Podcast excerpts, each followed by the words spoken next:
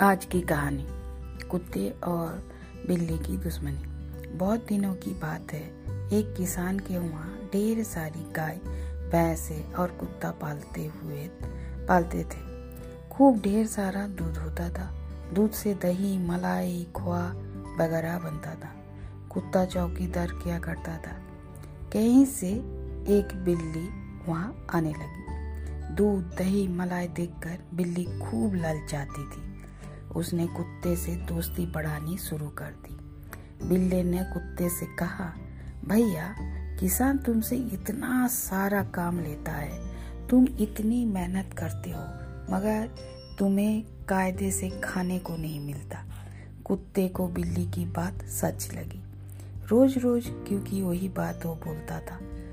बिल्ली ने कहा, तुम मेरी बात मानो, मुझे अंदर जाने दो।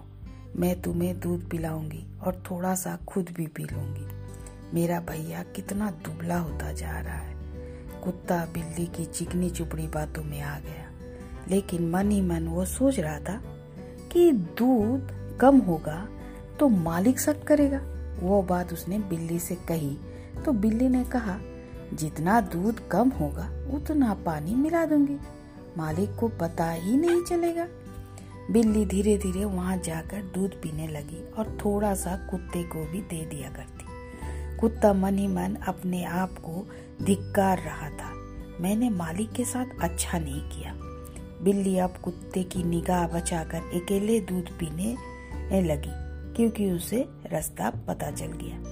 कुत्ते की इसी सोच में सूखता चला जा रहा था कि उसने बड़ा गलत काम किया।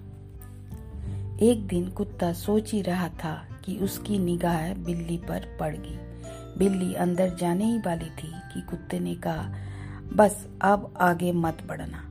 इस पर बिल्ली कुर्राई मैं जा रही हूँ और जाऊँगी। तुम मुझे रोकने वाले कौन होते हो? कुत्ता बोला, तूने मुझे चोरी सिखाई। तू बड़ी खोटी है।